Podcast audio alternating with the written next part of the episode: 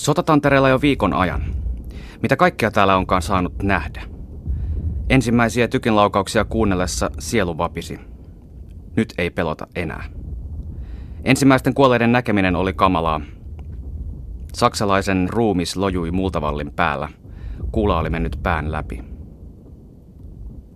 Kaikki filosofiat, joilla sotaa puolustellaan, haittuivat savuna ilmaan tämän vakavan kysymyksen edessä. Miksi? Miksi sinut tapettiin?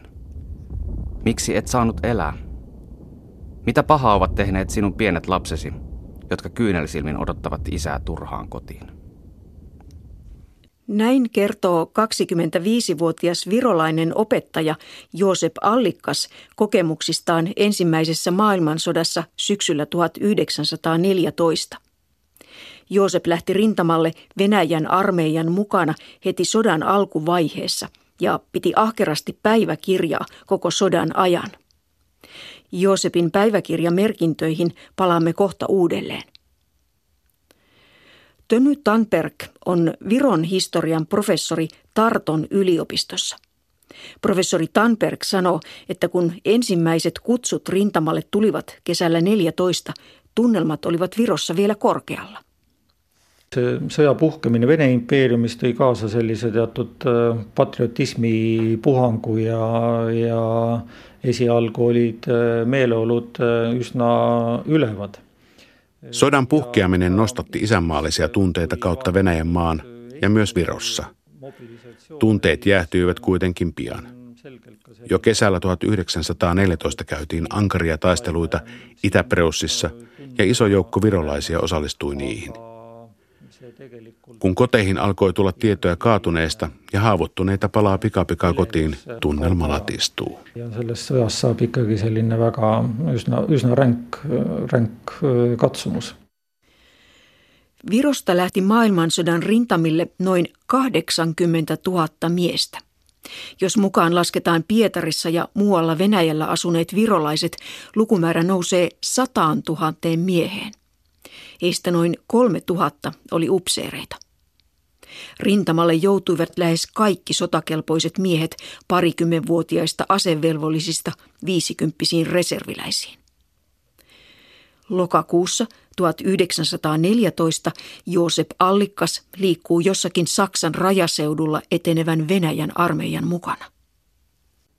29. lokakuuta. Tästä eteenpäin alkoi perääntyvien saksalaisten takaajo. Heidän jälkiään näyttivät palavat kylät. Monista taloista oli enää savupiiput jäljellä. Sotamiehen elämä on raskasta. Aamusta iltaan on marssittava täysipakkaus selässä. Tyhjä vatsa on arkipäiväinen ilmiö. Aluksi annettiin vain leipää, mutta Saksaan päästyä söimme kaikki kotieläimet. Mieleen painuvat ikiajoiksi jotkut kuvat tästä elämästä. Näin naisen, itkevät lapset helmoissaan, rukoilevan armoa venäläisiltä sotilailta. Yksi sotilas silitti lapsen päätä tätä rauhoittaakseen.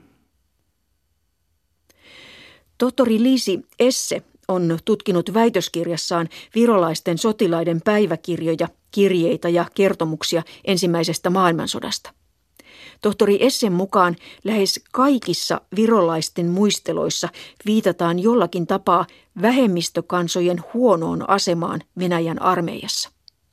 Joku epäilee jääneensä ilman lääkärin apua huonon venäjän kielen taidon takia. Toinen valittaa upseerien suosivan venäläisiä lomien ja tehtävien jaossa. Sotilaat kertovat myös epäluulosta, jota venäläiset tunsivat läntisistä provinsseista tulleita virolaisia kohtaan. Virolaisia saatettiin pitää jopa saksalaisina, siis vihatun viholliskansan edustajina. Josep Allikas ei raportoi suoranaisesti epäoikeudenmukaisuuksista, mutta hänenkin kertomuksestaan välittyy jonkinlainen vieraus suhteessa venäläisiin. Se tuntuu jopa yhteisissä uuden vuoden juhlissa. 31. joulukuuta. Oli rauhallinen vapaapäivä. Saatin jopa puuroa. Illalla jaettiin lahjoja hiukan merkillisellä tavalla. Annettiin ikään kuin palkinto parhaasta lauluesityksestä, tanssista ja tarinan kertomisesta. Me virolaiset tanssimme oman kaurajaakon tanssimme ja saimme palkinnoksi kaksi palaa saippua ja veitsen. Hyviä laulajia on sotilaiden joukossa paljon. Ainoa vika lauluissa on se, että melkein aina niissä on joku rivojuttu mukana. Joosep kuvailee päiväkirjassaan taisteluja, juoksuhaudoissa kykkimistä ja pelkoa tykkitulen alla. Erittäin tärkeässä roolissa on ruoka, joka on huonoa ja jota on aina liian vähän. Lohtua tuo ahkera kirjeiden kirjoittaminen. 28. marraskuuta. Jälleen onnellinen päivä sotamiehelle.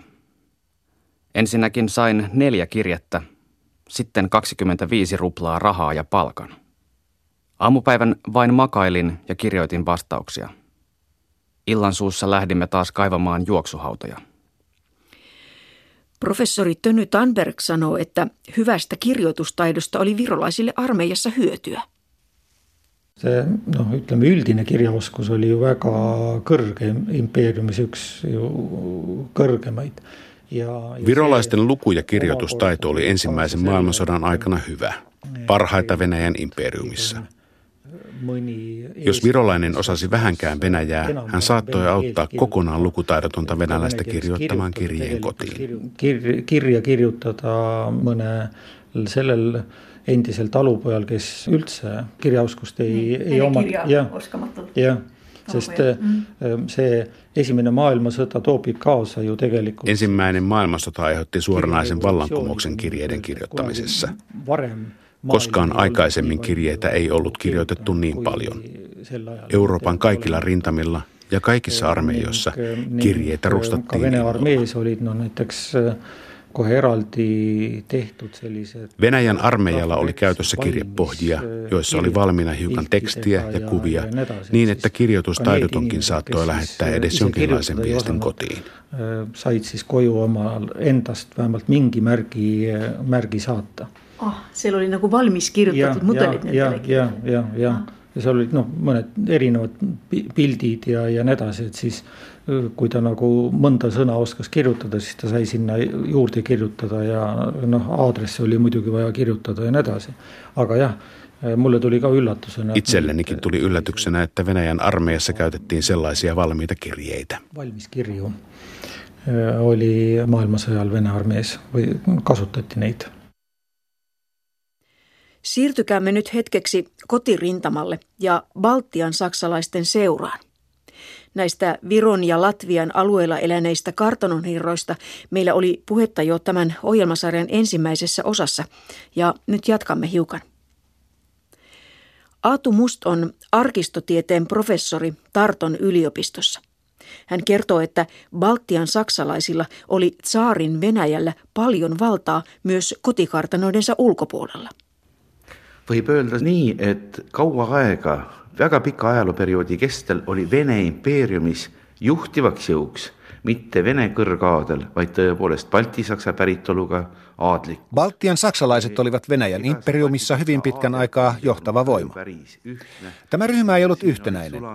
Saksalaisiin oli vuosisatojen mittaan sulautunut monen eri kansalaisuuden edustajia, skotlantilaisia ja ranskalaisia aatelisia ja jopa muinaisten virolaisten ylimussukujen jälkeläisiä. Baltian saksalaisilla oli merkittävä rooli Venäjän imperiumin modernisoitumisessa ja erityisesti armeijan kehittämisessä. Pärast 1740 aastaid oli aeg, kus 1700-luvun puolivälissä oli sellainen aika, jolloin lähes 80 prosenttia Venäjän armeijan kenraaleista oli Baltian saksalaisia. Venäjän ulkomaantiedustelussa oli paljon Baltian saksalaisia upseereita, ja jopa ohrana saarin Venäjän poliittinen poliisi oli Baltian saksalaisten luomus. Poliittinen politsei oli samuti Balti sakslaste loodud ja, ja mitmed äh, selle Vene salapolitsei juhid olid baltisaksa kindralid ja selge on see, et Baltian saksalaisilla oli kyllä komeat von alkuiset sukunimet, mutta kolmannen polven upseerit Venäjän armeijassa käyttivät omassa kirjeenvaihdossaan venäjän kieltä ja arvelen, että ensimmäisen maailmansodan aikoihin he jo myös ajattelivat venäjäksi. Mulle tundub, et paljud neist vähemalt esimese maailmasõja ajaks ka mõtlesid vene keeles Moni oli tehnyt uransakin niin, että nuori Baltian saksalainen upseeri avioitui venäläisen rykmentin komentajan tyttären Mashan kanssa. Siis Kotikieli oli silloin jo venäjä ja lapsista tuli venäläisiä. Baltian saksalaisilla oli saksalainen ja eurooppalainen kulttuuriperintö, mutta he tunsivat itsensä nimenomaan Venäjän aatelisiksi. Vene impeeriumi aatlikud. Baltian saksalaisten asema Venäjällä oli heikentynyt erityisesti 1800-luvun loppupuolella, kun venäläisten oma kansallisuustunne nousi ja valtakuntaa ryhdyttiin yhtenäistämään ja venäläistämään. Kotona Baltiassa, Vironmaan ja Liivinmaan kuvernementeissa Baltian saksalaiset kartanonherrat olivat kuitenkin onnistuneet pysyttelemään johtoasemissa. Baltian saksalaisten omat maapäivät johtivat kuvernementin koko hallintoa, määräsivät paikalliset verot ja hoitivat yhteydet venäläisiin saarin virkamiehiin. Virolaisilla oli päätösvaltaa vain kuntatason hallinnossa, mutta sielläkin paikallisella kartanonherralla oli suuri sananvalta asioihin. Jopa luterilainen kirkko oli nimenomaan saksalainen kirkko. See kirikuelu oli Eestis ülikeeruline, sellepärast et äh, mõnikord naljaga pooleks on Eesti ajaloolased öelnud, et, et eestlased olid hariduse usku. mina olen seda ka rääkinud. miks? sellepärast, et Virolaisista on monesti sanottu, että he olivat sivistysuskovaisia. Miksi? Luterilaista kirkkoa hallinnoivat saksalaiset. Jos virolainen talonpojan poika pääsi yliopistoon ja valmistui papiksi, hän sai tavallisesti työtä jostain kauempaa Venäjältä, virolaisten siirtolaisten tai armeijan pappina tai sitten vankilapastorina. aga siin olid pastoriteks sakslased, miks? Seurakunta ei saanut valita itselleen pappia. Voimassa oli patronaattioikeus, jonka perusteella papin sai valita se, joka oli kirkkoa rakennettaessa ja antanut siihen maata. Koska maat omisti kartanon herra, hän siis myös valitsi papin. Jos kartanon herralla oli valittavana joku paikallinen poika tai joku hiukan viroa osaava saksalainen, hän valitsi saksalaisen. Virolaisia oli seurakunnissa pappeina hyvin vähän. oli, ja teine Toinen vaihtoehto oli tietenkin ortodoksinen kirkko. Se oli alkuun houkutteleva, varsinkin kun 1840-luvulla levisi huhuja, että tsaari antaa maata ortodokseiksi kääntyville. Siksi monet köyhimmät virolaiset kääntyivätkin ortodokseiksi. Aga tuhande kaheksasaja kaheksakümnendal, üheksakümnendal, üldse enne esimest maailmasõda oli olukord Ennen ensimmäistä maailmansotaa tilanne oli kuitenkin se, että virolaisille luterilainen kirkko oli Saksan kirkko ja ortodoksinen kirkko. Venäjän kirkko. Kun virolaisen piti valita, menekö hän kirkkoon vai seurojen talolle laulukuoroon, monet arvelivat, että parempi on harrastaa kuorolaulua, esittää näytelmiä ja lähettää omat lapset kouluun. Kirkolla oli kyllä merkitystä ja ihmisillä hengellisiä tarpeita, mutta Viron oloissa kirkot jäävät hiukan etäisiksi. aga, aga Eesti oludes eh, kippusid nad natukene võõraks jääma. nii oli olukord. Kun ensimmäinen maailmansota alkoi, Baltian saksalaisten asema muuttui yhdellä iskulla. He itse pitivät itseään keisarin uskollisina alamaisina, mutta sodan myötä heitä alettiinkin pitää vihollisina, jotka ilman muuta ovat syntyperänsä vuoksi Saksan puolella. Baltian saksalaisten vainoaminen alkoi armeijan piiristä, kertoo professori Aatu Must. Eh, no esimese maailmasõja algul oli eh, päris uhke plejaad baltisakslastest kindraleid. Noh, võib-olla üks tuntumaid neist on kindral Paul Rennenkamp, Vene esimese armee ülemjuhataja. Ensimmäisen maailmansodan alussa Venäjän armeijassa oli paljon Baltian saksalaisia kenraaleja. Tunnetun heistä lienee Paul von Rennenkampf, joka oli sodan alussa Venäjän ensimmäisen armeijan komentaja. Kenraali Rennenkampf johti hyökkäystä Itä-Preussiin. Hyökkäys oli aluksi menestyksekäs, mutta sitten alkoivat vastonkäymiset ja Venäjän oli ryhdyttävä perääntymään. Venäläiset kenraalit, joita syytettiin siitä, että he eivät osanneet johtaa taisteluja, alkoivat etsiä syntipukkia. patuoinast, nagu eesti keeles öeldakse, et keegi peab ju süüdi olema, mitte mina, vaid keegi teine. ja üsna kiiresti läks tööle skeem. Hyvin nopeasti alkoi toteutua kaava. Saksalaiset ovat syyllisiä. Hänellä on saksalainen nimi, hän ei tahtonutkaan voittaa. Kenraali Rennenkampf sai potkut komentajan paikalta. Kun asiaa myöhemmin tutkittiin, kävi ilmi, että hän oli toiminut viisaasti ja täysin oikein. Mutta kun piti päättää, saako hän palata komentajaksi, vastaus oli ei. Se ei ole mahdollista. Sanomalehdet ovat kaataneet hänen niskansa niin paljon paskaa, että sen pesemiseen ei riitä koko Peipsijärven vesi. Pesemiseksi jääks isegi tervest Peipsijärve veest väheks. Ta oli hävitetty. Samalla tavalla kävi monelle muulle saksalaiselle upseerille. Saksalaisten ahdistelu ei rajoittunut suinkaan armeijan piiriin. Heti sodan alussa Venäjällä ja myös Baltiassa suljettiin saksalaiset sanomalehdet ja saksalaiset koulut ja kiellettiin saksan kielen puhuminen julkisilla paikoilla.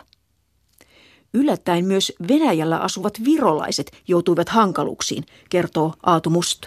minu jaoks oli kõige huvitavam näiteks see, mis juhtus, ütleme kuskil kaugel Venemaal, kuskil Siberis Tomskis. Kaukana Siperiassa, Tomskin kaupungissa, ei virallisesti asunut yhtään virolaista. Sodan alettua Tomskin poliisiaseman oven takana oli pitkä jono. See jaoskonna ukse taga pikad järjekorrad. kes need olid? mõni arvas, et suhkrusaba, et äkki suhkrut osta. Moni luuli, että oven takana oli sokerijono, että jostain saa ostaa sokeria. Mutta ei. Ne olivat virolaisia, jotka tulivat kertomaan, että minä en ole saksalainen, minä olen virolainen. Selle hetkeni oli Venemaal sakslane olla on uhke ja hää. Siihen hetkeen asti Venäjällä oli ollut hienoa olla saksalainen. Nuoret virolaiset, jotka valmistuivat Riian polyteknisestä instituutista insinööreiksi, lähtivät Venäjälle töihin saksalaisina insinööreinä. Ja kaikki ne asemapäälliköt ja Leinätin toimiston pomot ja agronomit nimittivät itseään saksalaisiksi. Kun sota alkoi, tuhannet koulutetut virolaiset lähtivät Venäjällä ilmoittamaan, että minä en ole saksalainen. ma ei ole sakslane. Virossa saksalaisten vastainen kampanja alkoi hiukan erikoisella tavalla, nimittäin kiistalla hevosten luovuttamisesta. Armeija tarvitsi hevosia ja niitä oli pakko luovuttaa sekä talonpoikien että kartanon omistajien. Luovutuksista syntyi riita, joka pitemmän päälle koitui Baltian saksalaisille kohtalokkaaksi. no Eestis oli näiteks üks suuremaks äh, pahanduseks oli hobusetüli. Hevosia pakkolunastettiin suuria määriä sekä taloista että kartanoista. Kartanonomistajat tunsivat lait ja olivat osanneet varautua asiaan. Venäjän laki määräsi esimerkiksi, että jalostukseen tarkoitettuja hevosia ei saa ottaa armeijaan. Kartanomistaja pani paperit kuntoon ja pian hänellä olikin vain siitoseläimiä tallissaan. kui talupoeg nägi, minult võetakse minu kahest hobusest üks ära, mõisal kõrval uhked tõutäkud. Kun talonpojat näkivät, että minulta otetaan kahdesta hevosesta se toinen ja kartanossa on pilvin pimein komeita oreja, joita ei oteta, se herätti suoranaista vihaa. Myöhemmin ei auttanut, vaikka kartanon omistaja olisi ollut oikeassakin. Kukaan ei uskonut, kun yritettiin selittää, että tällä kertaa otettiin vain työhevosia vetämään tykkeä ja kartanon ravihevoset hienoneluineen eivät siihen kelpaa. see kõik jäi arusaamatuks ja see pealekaebamiste laine, mis siis puhkes, iga talupoeg pidi kaebama oma mõisa peale. Talonpojat tekivät kartanoita vastaan valtavan määrän valituksia, joissa ei ollut enää päätä eikä häntää. Kartanoiden hevoslaumat alettiin nähdä monta kertaa todellista suurempana ja petokset pahempina.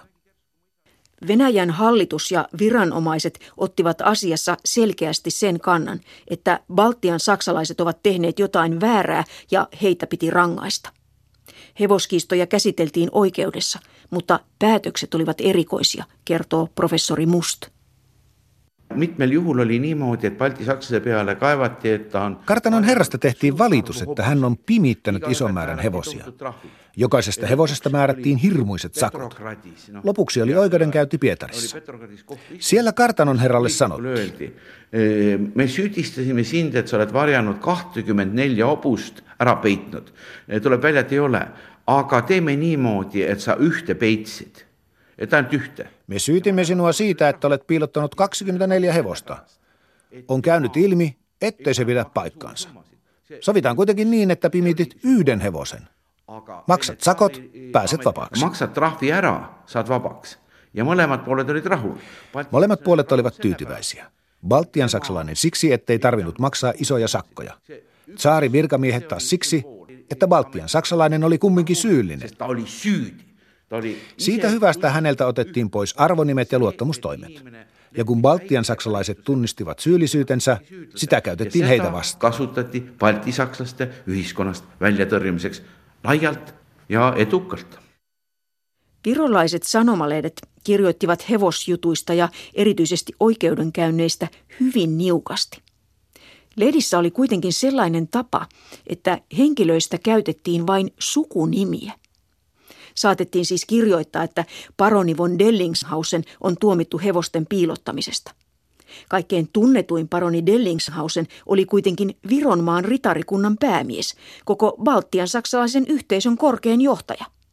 Lehden lukijat saivat taivastella, että katsokaa nyt, saksalaisten johtajatkin rikkovat lakia.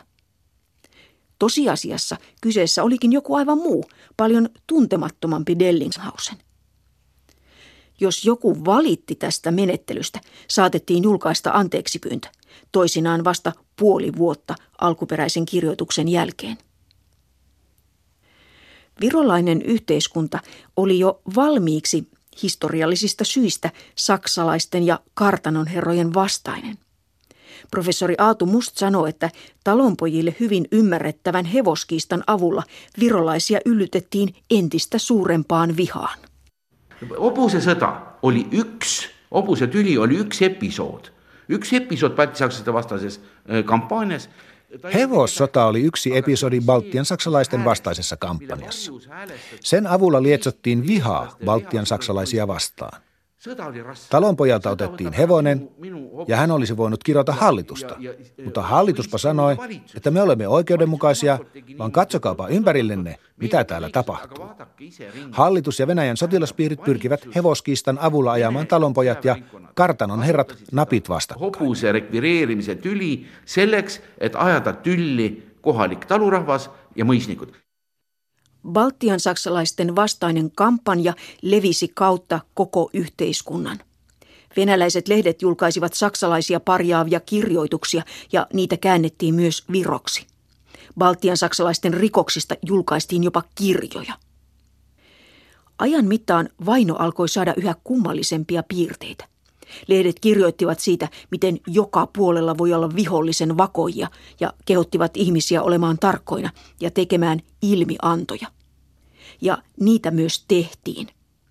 Meerin kartanon omistaja Oskar von Seidlitz jäi eränä iltana omalle pihalleen katselemaan tähtitaivasta yhdessä neiti Laurentin kanssa ja osoitti kädellään yhtä tähtikuviota. Joku näki sen ja riensi kertomaan Santarmille, että kartanon herra antaa pihallaan merkkejä saksalaiselle Zeppelinille. Paroni Otto von Stackelberg puolestaan soitti poliisille ja kertoi, että joku oli rikkonut ristin hänen perhehaudallaan. Kun poliisi ei ryhtynyt toimiin, paroni valitti kuvernöörille.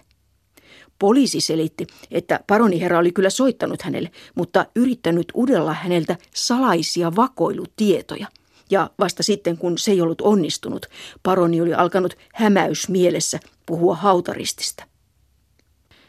Tällaiset järjettömätkin ilmiannot saattoivat johtaa kotietsintöihin, lisätutkimuksiin ja lopulta Siperiaan vievään junaan. Baltian saksalaisten kyyditykset Siperiaan alkoivat kesällä 1915. Ensimmäisenä uhreiksi joutuivat kirkonmiehet kertoo professori Aatu Must. maailmasõja ajal äh, läksid esimesena löögi alla siiski vaimulikud.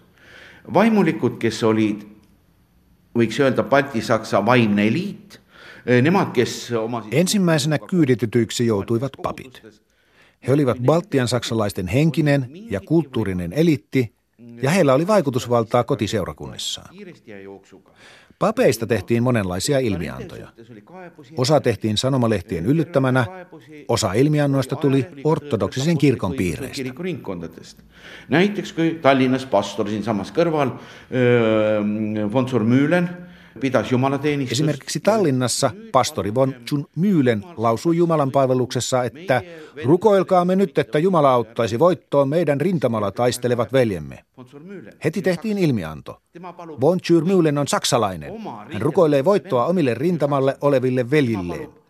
Hän rukoilee voittoa saksalaisille.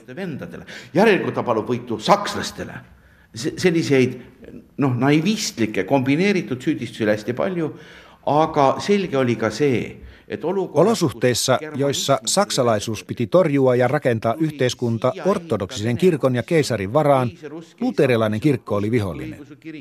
Pappeja alettiin kyydittää Siperiaan, koska haluttiin heikentää eurooppalaisen kulttuurin henkeä kantavaa luterilaista kirkkoa.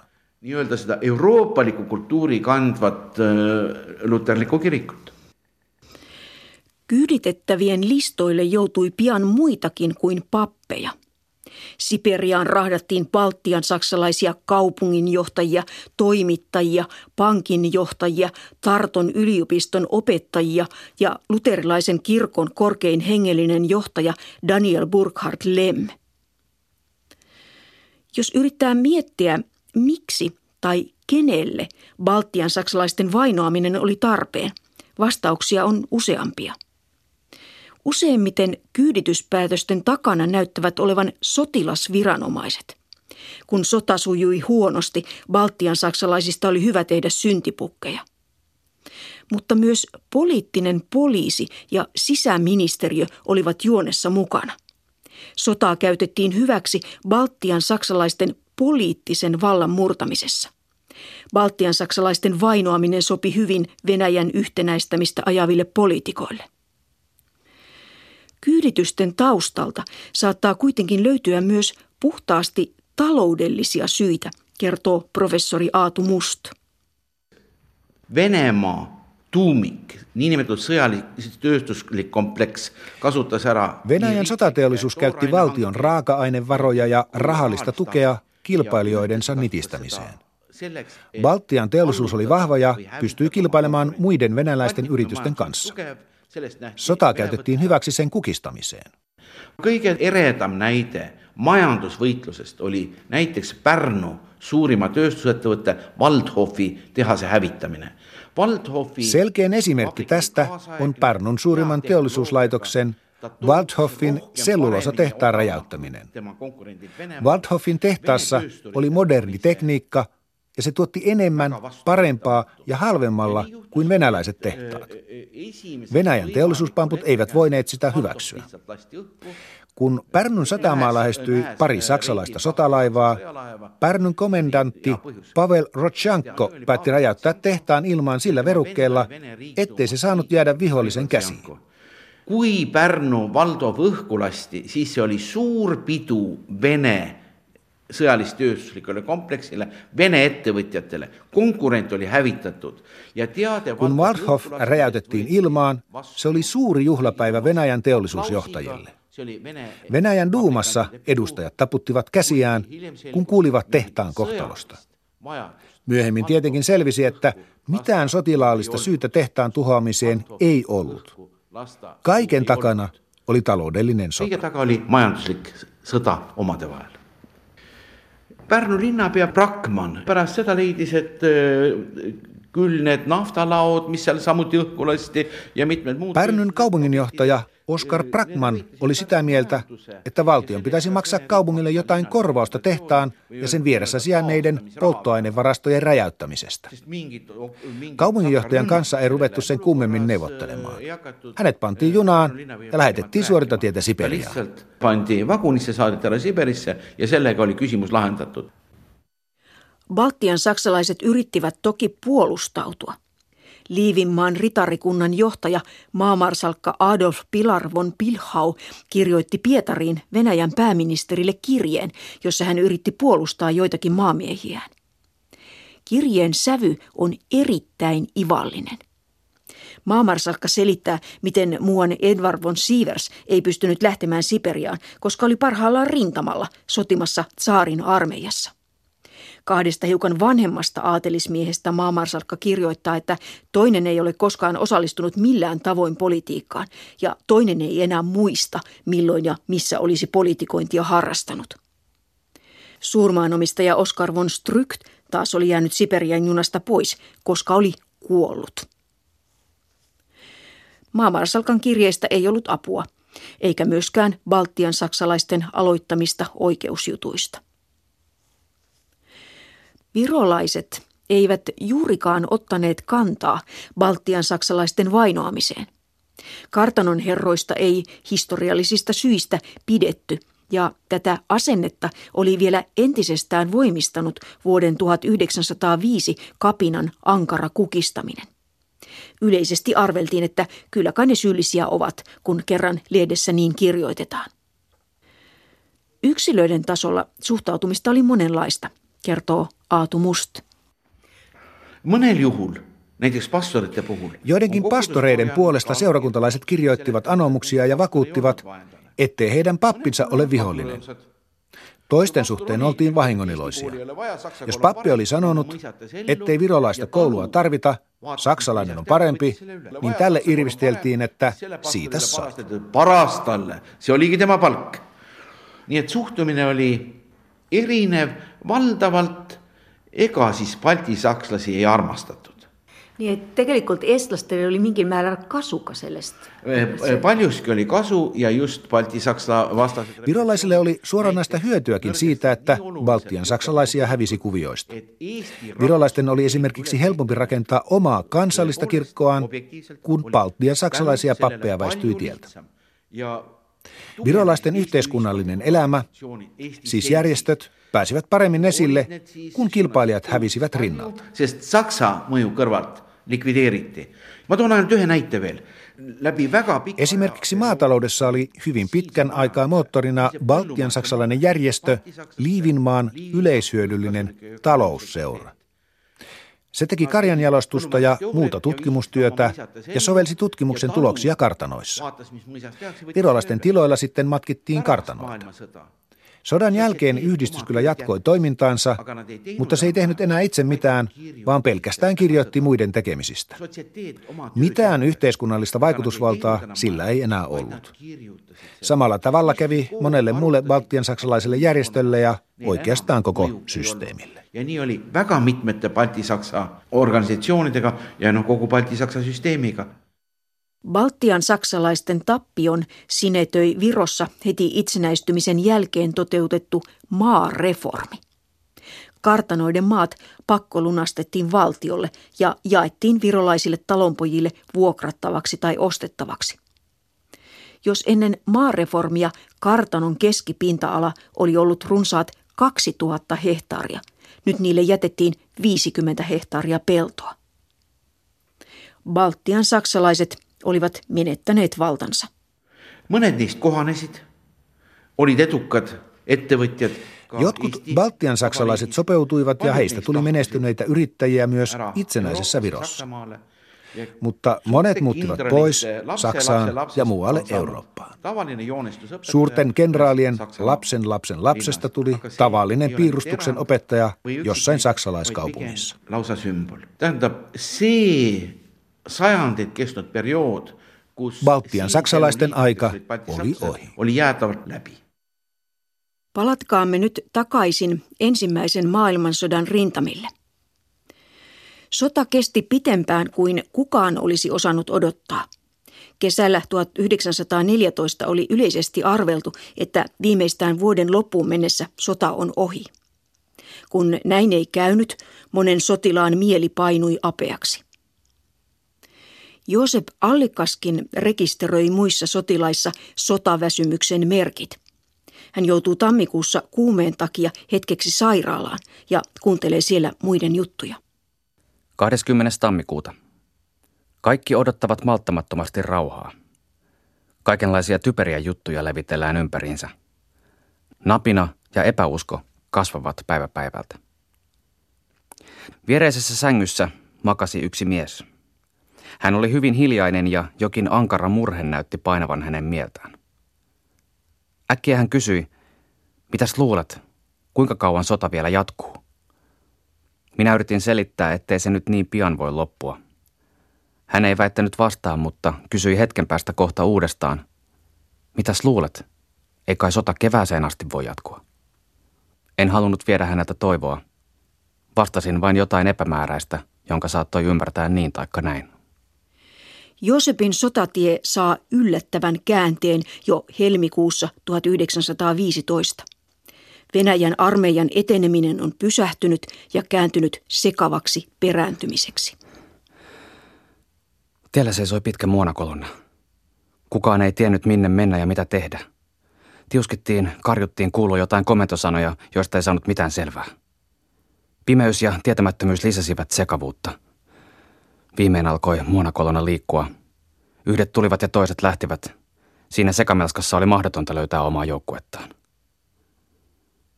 Odottelimme niin pitkään, että tuli ihan hiljaista. Sitten kuulimme sotilaiden tulevan kasarmeilta päin. Kaverini kysyi, mikä joukkuetoveri? Vastaukseksi tuli hiljainen puoliksi pelästynyt. Vas? Josep Allikas jäi saksalaisten vangiksi ja hänet vietiin sotavankeuteen Puolan alueelle. Vankeus jatkui usean vuoden ajan. Josepilta jäi siis oikeastaan näkemättä se poliittinen muutos, joka virolaisten sotilaiden mielissä tapahtui sodan loppua kohti. Sodan alkaessa monet virolaiset olivat vielä pitäneet itseään keisarin uskollisina alamaisina. Huono kohtelu armeijassa kuitenkin viilensi suhteita venäläisiin, ja monen mielessä oma todellinen kotimaa, Viro ja virolaisuus alkoivat tuntua entistä tärkeämmiltä. Kun Venäjän armeijassa sodan lopulla alkoi tulla mahdolliseksi kansallisten joukkoosastojen perustaminen. Se lankesi virolaisten osalta tähän otolliseen maaperään. Professori Tönny Tanberg sanoo kuitenkin, että ajatus virolaisten omista joukoista heräsi oikeastaan ensin kotirintamalla. No tegelikult ähm, see rahvusväeosade loomise idee äh, kerkis ka kohe. Ajatus kansallisista joukko-osastoista syntyi heti sodan alussa Tartossa. Jaan Tönisson alkoi puhua siitä, että virolaistenkin pitäisi saada kokoon omia joukko-osastoja. Asiaan vaikutti varmasti se, että latvialaiset olivat onnistuneet saamaan luvan omien joukkojen perustamiseen ja panivat pystyyn Latvian tarkkaampuja pataljoonat. Läti rahvusväeosi, mm, Läti kütipolke ja mm, see tekitas jällegi ka Eestis just mm, Tartu seltskonnas. Tönissonin ajatuksena oli, että jos sota leviää Baltian alueelle, virolaisillakin pitäisi olla omat joukot kotimaataan suojelemassa. nii-öelda oma maad kaitsta. noh, hiljem võin öelda tagantjärgi tarkusena võib öelda seda, et need kindlasti oli see hea variant, et kohe neid rahvusväeosi ei, ei loodud Jälkiviisana voi sanoa, että onneksi lupaa joukkojen kokoontumiseen ei saatu vielä siinä vaiheessa. Kun sota tuli Latvian alueelle, latvialaiset tarkkaanpujat joutuivat mukaan taisteluihin ja kärsivät suuria tappioita. Se johti entistä suurempaan sotaväsymykseen ja vallankumouksellisten ajatusten leviämiseen. Latvialaisista tarkkampujista tulikin aikanaan Leninin innokkaita tukijoita. Lenini tublit toetajat oli päris hea lahendus, et kohe rahvusväeosa ei, ei loodud. aga nüüd olukord muutus pärast äh, ise Tilanne muuttui äkkiä keväällä 1917 helmikuun vallankumouksen jälkeen. Keisari luopui vallasta ja itsevaltian tilalle tuli väliaikainen hallitus. Uusi hallitus suosi kansallisten joukkoosastojen perustamista ja niitä alettiin muodostaa kautta koko Venäjän armeijan. Virolaiset sotilaat lähtivät tähän mukaan. no miks need Eesti omad sõdurid seda tahtsid, kas sellel oli mingid oma jah, ma arvan, et siin üks kõige, kõige olulisem äh, tegur oli just seesama sõjatüdimus, taheti koju tagasi saada. Virolaiset sotilaat olivat jo kyllästyneet sotaan ja tahtoivat kotiin. Omien joukkoosastojen perustaminen avasi siihen hyvän mahdollisuuden. Ja, ja se Vene armee juhatus oli sellega igatpidi nõus no nad ei olnud igatpidi nõus, aga see protsess äh, väljus tegelikult nende äh, kontrolli alt Armeijan johtoajatus kansallisista joukoista ei miellyttänyt, mutta koko tilanne luisui armeijan hallinnasta. Väliaikainen hallitus oli laajentanut kansalaisoikeuksia ja armeijassa sotilaat alkoivat valita omia komiteoitaan ja toimia muutenkin. Uutta vapautta käytettiin hyväksi joka puolella. Väliaikainen hallitus uskoi, että antamalla luvan kansallisten joukkoosastojen perustamiseen voitaisiin välttää armeijan hajoaminen. Todellisuudessa prosessi vain nopeutti vanhan saarin armeijan häviötä. No, kuinka se siis praktisesti arenes no, eestlaste, eestlaste puhul sai kogu, kogu protsess alguse tegelikult Tallinnast, nimelt Viron osalta joukkojen perustaminen alkoi Tallinnasta helmikuussa 1917. Tallinnassa oli osa keisari Pietari Suuren merilinnoitusta. Ensimmäinen idea oli se, että linnoituksen varusväki voisi koostua virolaisista.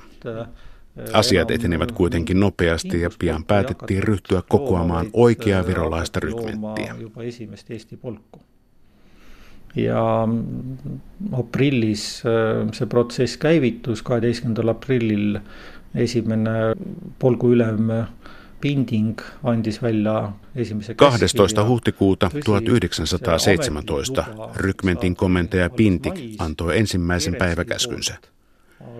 Virallinen lupa rykmentin perustamiseen tosin saatiin Kerenskiltä vasta toukokuussa. Mutta siihen mennessä tuhannet miehet olivat jo palanneet Viroon. Tuhannet miehet olivat jopa Eestisse tullut. Seuraavina kuukausina virolaisia joukkoosastoja perustettiin vielä muutama lisää. Vuoden 1917 lopussa Virossa oli jo noin 35 000 miestä, jotka ainakin jossakin vaiheessa olivat palvelleet virolaisissa joukoissa – heidän merkityksensä oli suuri, kun kysymystä Viron itsenäisyydestä todella alettiin ratkoa. Professori Tony Tanberg. Need ähm, rahvusväeosad ähm, etendasid tegelikult ikkagi ka sellist noh, stabiliseerivat rolli äh, Eestis, sest see vana Vene armee ikkagi või need väeosad, mis siin olid. Omat joukot olivat Virossa tasapainoittava voima. Äh, Venäjän armeija oli hajoamassa ja täällä olevissa joukko-osastoissa kuri löystyi ja syntyi kaikenlaisia levottomuuksia. Omat joukot auttoivat monin paikoin pitämään järjestystä yllä. No, kas võib nii öelda, et, et seal iseseisvumise künnisel Eestil oli juba see oma armee olemas või mingit tuumik selleks? ei, ma arvan, et päris nii vist ei, ei saa öelda, aga kindlasti on äärimmäisen oluline se, että ne rahvusväeosat on... Oli äärettömän tärkeää, että virolaiset joukko-osastot saatiin vuonna 1917 perustettua ja virolaiset sotilaat koottua Viron alueelle. He eivät joutuneet enää muille rintamille ja se vähensi tappioita. Teisest küljest on tõesti oluline see, et kui siis tuhande üheksasaja kaheksateistkümnenda aasta lõpus juba, kui Vabadussõda... Kun vuoden 1918 lopulla alettiin perustaa Viron omaa armeijaa, oli äärettömän tärkeää, että oli valmiiksi olemassa sotilaallista koulutusta saaneita miehiä. Erityisen tärkeää se oli upseerien osalta. Kui ei oleks olnud äh, Vene armees varem väljaõppe saanud ohvitsere, Siis, Jos ei olisi ollut Venäjän armeijassa koulutettuja upseereita, Viron oman armeijan perustaminen olisi ollut hyvin vaikeaa. Ja ilman armeijaa vapaussota ei olisi voitu voittaa, eikä itsenäisyyttä varmistaa. ja iseseisvust kindlustada. Mutta kuinka kävi sotavangiksi jääneen Joosep Allikkaan? Kolme vuotta ja kahdeksan kuukautta kestäneen sotavankeuden jälkeen hän pääsi vihdoin kotiin syksyllä 1918 ja meni töihin tallinnalaiseen lasten kotiin. Joosep Allikas osallistui vielä Viron vapaussotaan keväällä 1919, mutta se on jo toinen tarina.